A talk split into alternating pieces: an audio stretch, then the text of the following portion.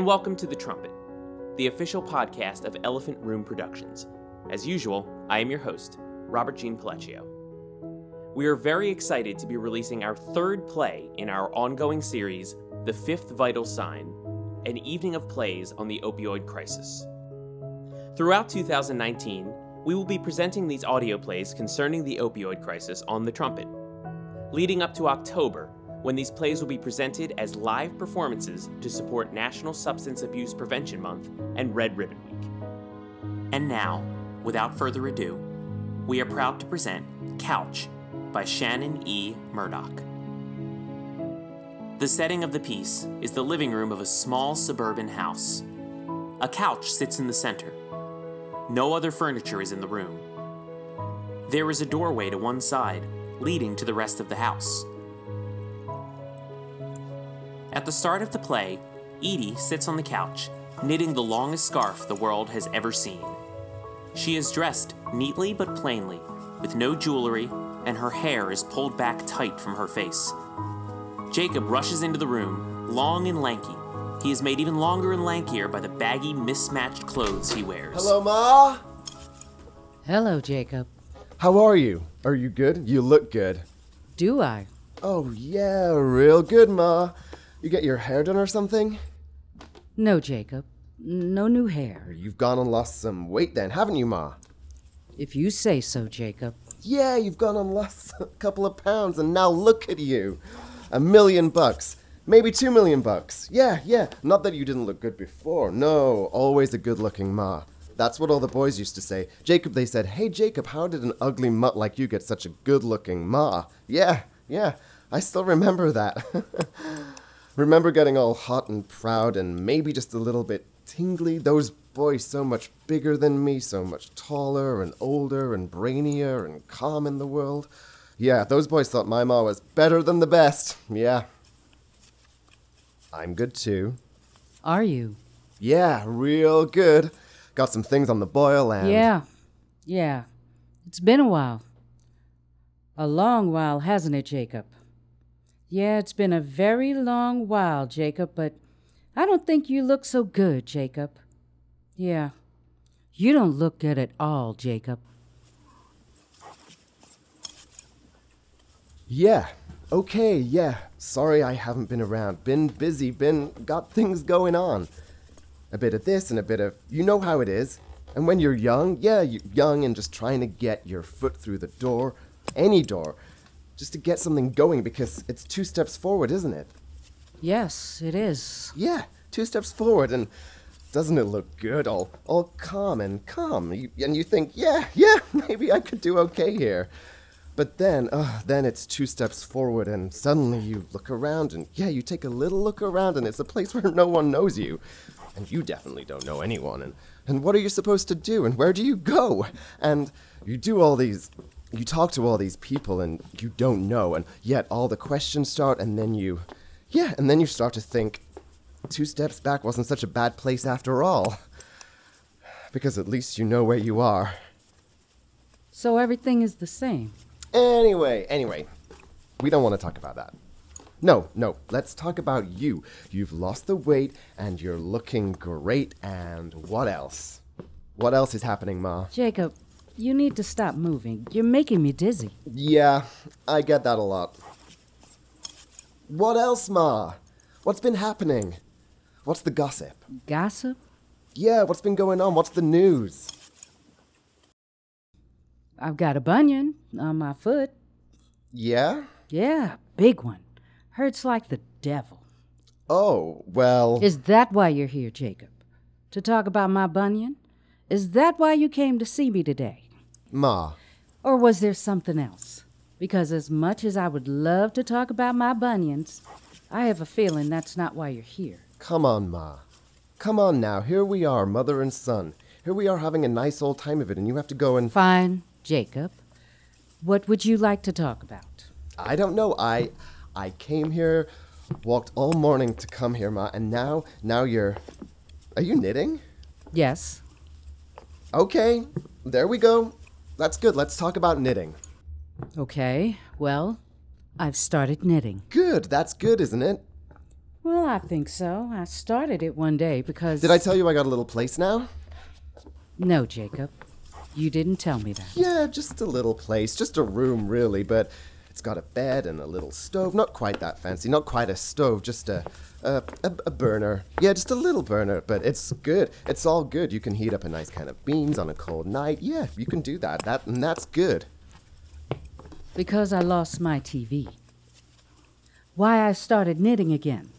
Because I lost my TV. Yeah, yeah, about that. See, I, thought it would be okay. When I woke up and suddenly there was no TV. No money in my purse either, but I'm used to that. Used to locks on the jewelry box and your father's medals, double locks, and then triple locks. Because you were always the smart one, weren't you, Jacob? You always found a way to get what you want. But if you can heat up some beans on a cold night, then I guess it was all worth it. Is it worth it, Jacob? not my fault. No, not my fault. Because see, see, my dad died. And I was young. I was too young, and he didn't like me that much. didn't think I was tough enough to be a war hero's son. Ugh. Yeah, yeah, not tough enough because, but I was just a kid. I wasn't supposed to be tough yet. No, was supposed to grow up, grow up to be big and strong, and then I could show him, show the war hero that I was just as tough as he was. Yeah, was supposed to do that. Yeah, yeah. You're doing it all wrong. That's no way to move a cow. Not now, Ma. You have to use your legs. I am using my legs. Look, oh, look at me. No, you think you're using your legs, but you're not. Don't make this any harder, Ma. Oh, is that what I'm doing, Jacob? I'm making this harder? Just. Just. Why don't you go make a cup of tea or something?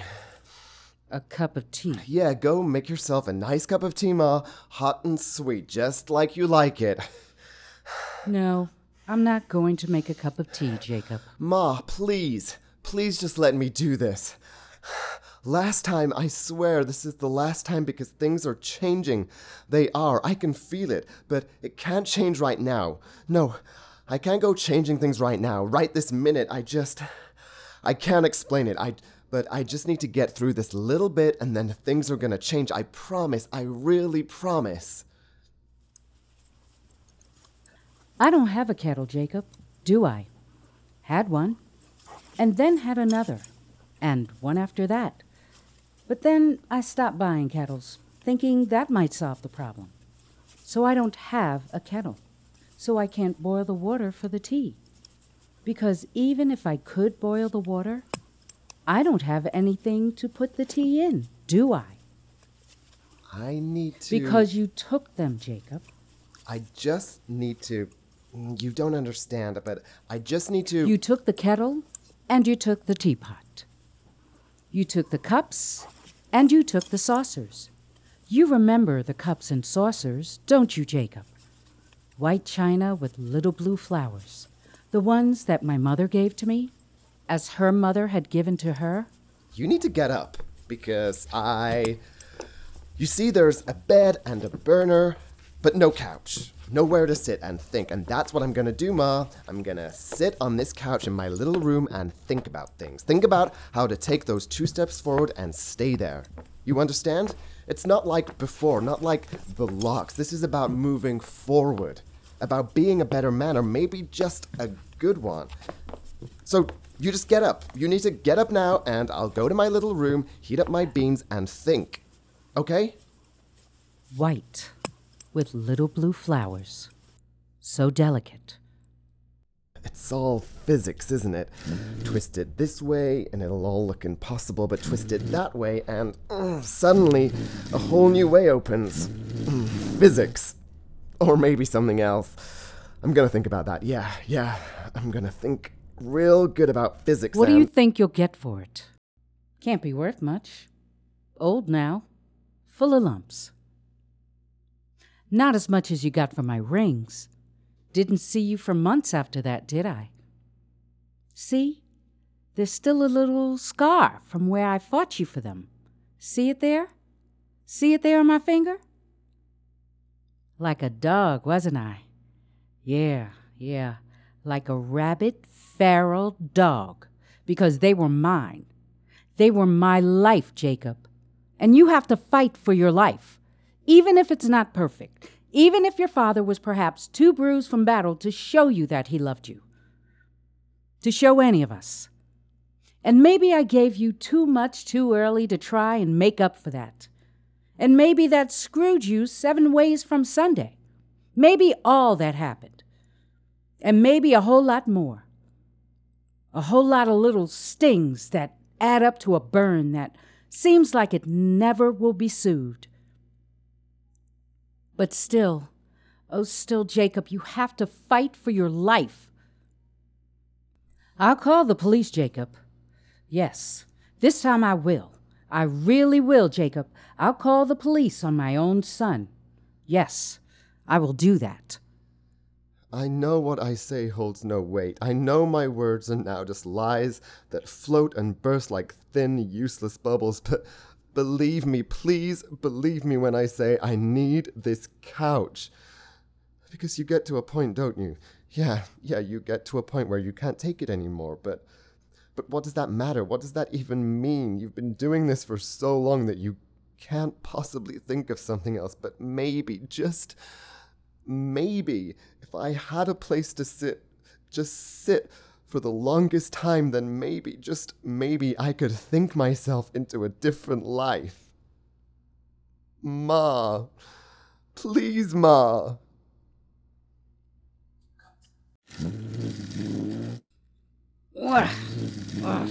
See what I'm doing? See my legs? See my legs? Yeah, you have to get down low. Real low. I know about this, Jacob. I know this well. This is how I got you into the world. Low. Ugh. Real low. Just like this. Ugh.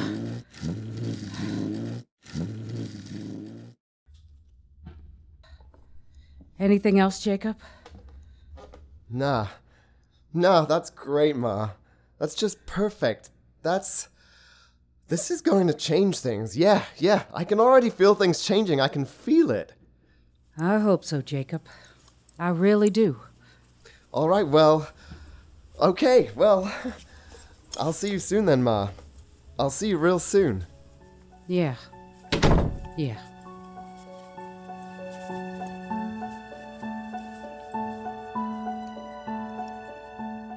Thank you for listening to Couch, the third installment of our ongoing series, The Fifth Vital Sign. In this piece, the role of Edie was played by Michelle Thomas Hanson. The role of Jacob was played by Topher Naylor. Directed by Elizabeth Potter. Recorded by Emiliano Flowerman. Edited and produced by Robert Jean Pellecchio.